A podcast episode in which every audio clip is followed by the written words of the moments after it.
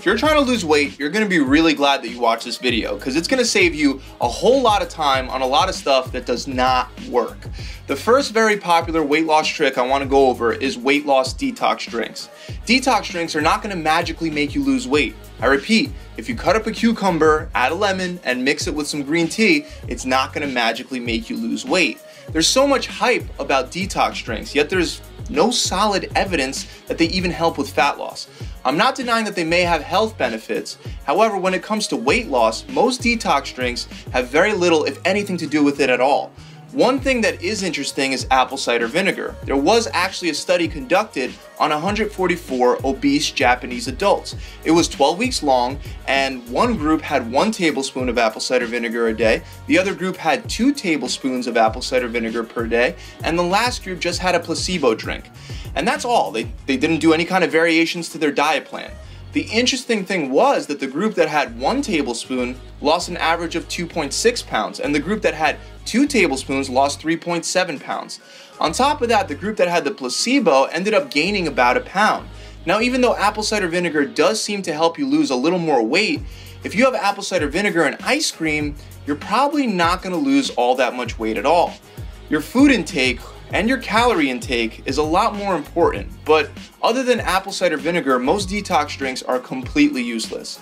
Another new popular weight loss trick that doesn't work is liquid ketones. Let me explain. Ketones are a byproduct of ketosis caused by the process of converting fat to fuel.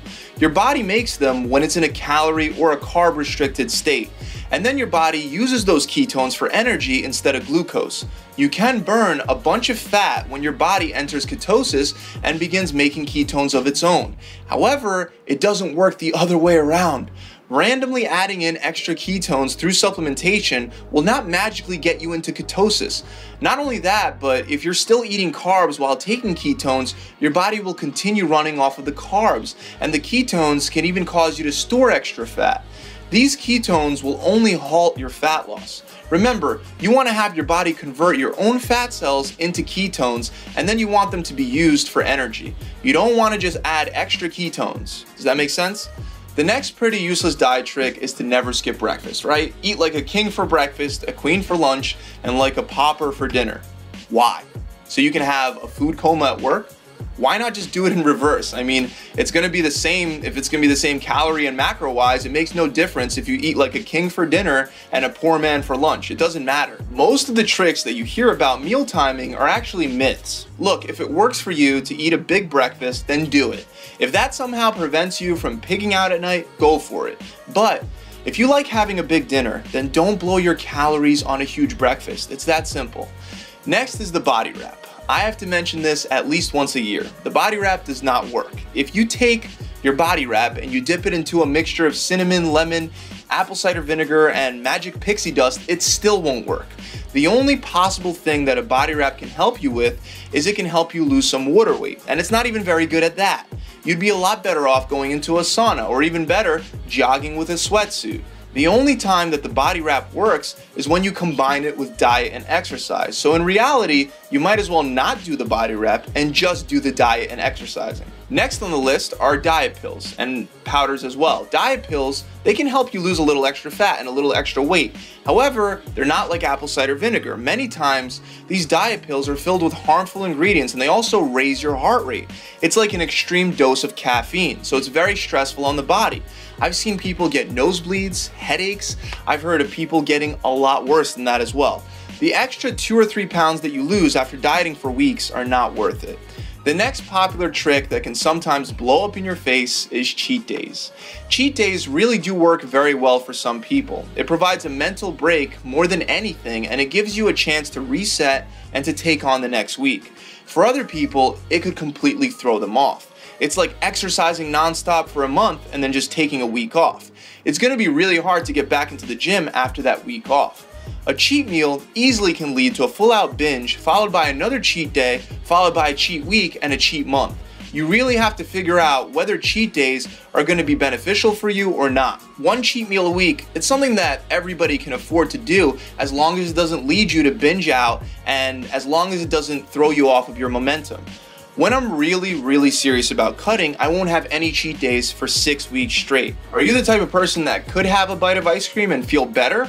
Or are you the type of person that would rather not have any ice cream at all because just one bite will make you want to eat the whole thing? Another trick that we're always told about is to snack on nuts. I don't know that many people that could have one handful of nuts and feel any better than they did before they had that handful of nuts. On the other hand, I know a lot of people that will have one handful of nuts that leads to two and three and four. Most nuts are actually pretty high in calories and you can definitely gain fat from overeating healthy snacks like nuts and another one is fat-free popcorn. Again, if you eat too much of it, which most people will, then you're not gonna be burning any fat or losing any weight. Next up, we have the whole crazy idea that wine, especially red wine, will help you hack your way to weight loss. In reality, the only thing that wine is to do for you is it's to give you a bunch of excess calories, mostly in the form of simple carbohydrates and alcohol. Simple carbohydrates and alcohol, I don't know if you guys know this, they're just not that great for helping you lose weight. In fact, you'll probably spike your insulin, spike your blood sugar, and store fat rather than burn it. A great alternative would be water. And if you want to drink alcohol, stick to hard liquors like unflavored vodka. Another super popular tip that I just couldn't leave out of this video at least is the whole eat five or six small meals a day thing. Now, don't get me wrong, if you were trying to build muscle, eating more times throughout the day can help you spike your insulin levels. It can also help you consume more calories throughout the entire day and by putting yourself in a calorie surplus, you're gonna be able to build more muscle. It, it, works for that. However, when you're trying to lose weight, we're aiming for a calorie deficit, which for a lot of people is a lot easier to achieve eating less frequently throughout the day.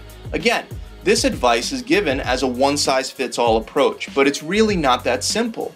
Some people truly do better with smaller meals throughout the day because it keeps them from going hungry, which leads them to more control over their diet plan. Other people can't stand the burden of eating all day and they can't stand eating little meals that don't fill them up. Whether you choose to use your calories and macros on little small meals throughout the entire day or you bank them for bigger meals or just one big meal, it doesn't really matter for fat loss. They can both work, both methods work. The last weight loss trick is that you should lose weight slowly, right? This is absolutely ridiculous. The theory is that if you lose weight too fast, your metabolism will slow down and you'll stop losing weight. However, the truth is that any diet plan you do where you cut calories, even by a small number like 10%, will temporarily slow down your metabolism until you get out of that calorie deficit. Many people become demotivated when following the slow weight loss route. On a traditional diet plan, that slow weight loss route where you're only losing one or two pounds a week, it's demotivating.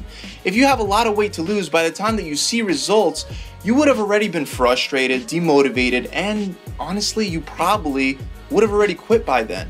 Aggressive fat loss plans are a lot of times the best route for people looking to lose a lot of weight but they can be bad news if you don't have a long term diet plan to back it up you really only want to be doing aggressive cuts where you would cut your calories by as much as 40 to 45%.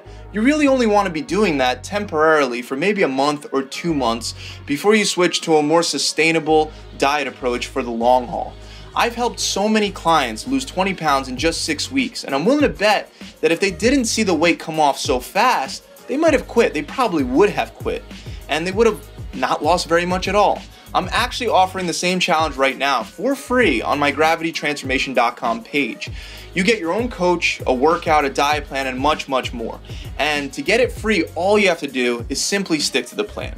Don't forget to subscribe and remember to check out that challenge at gravitytransformation.com. I'll see you guys soon.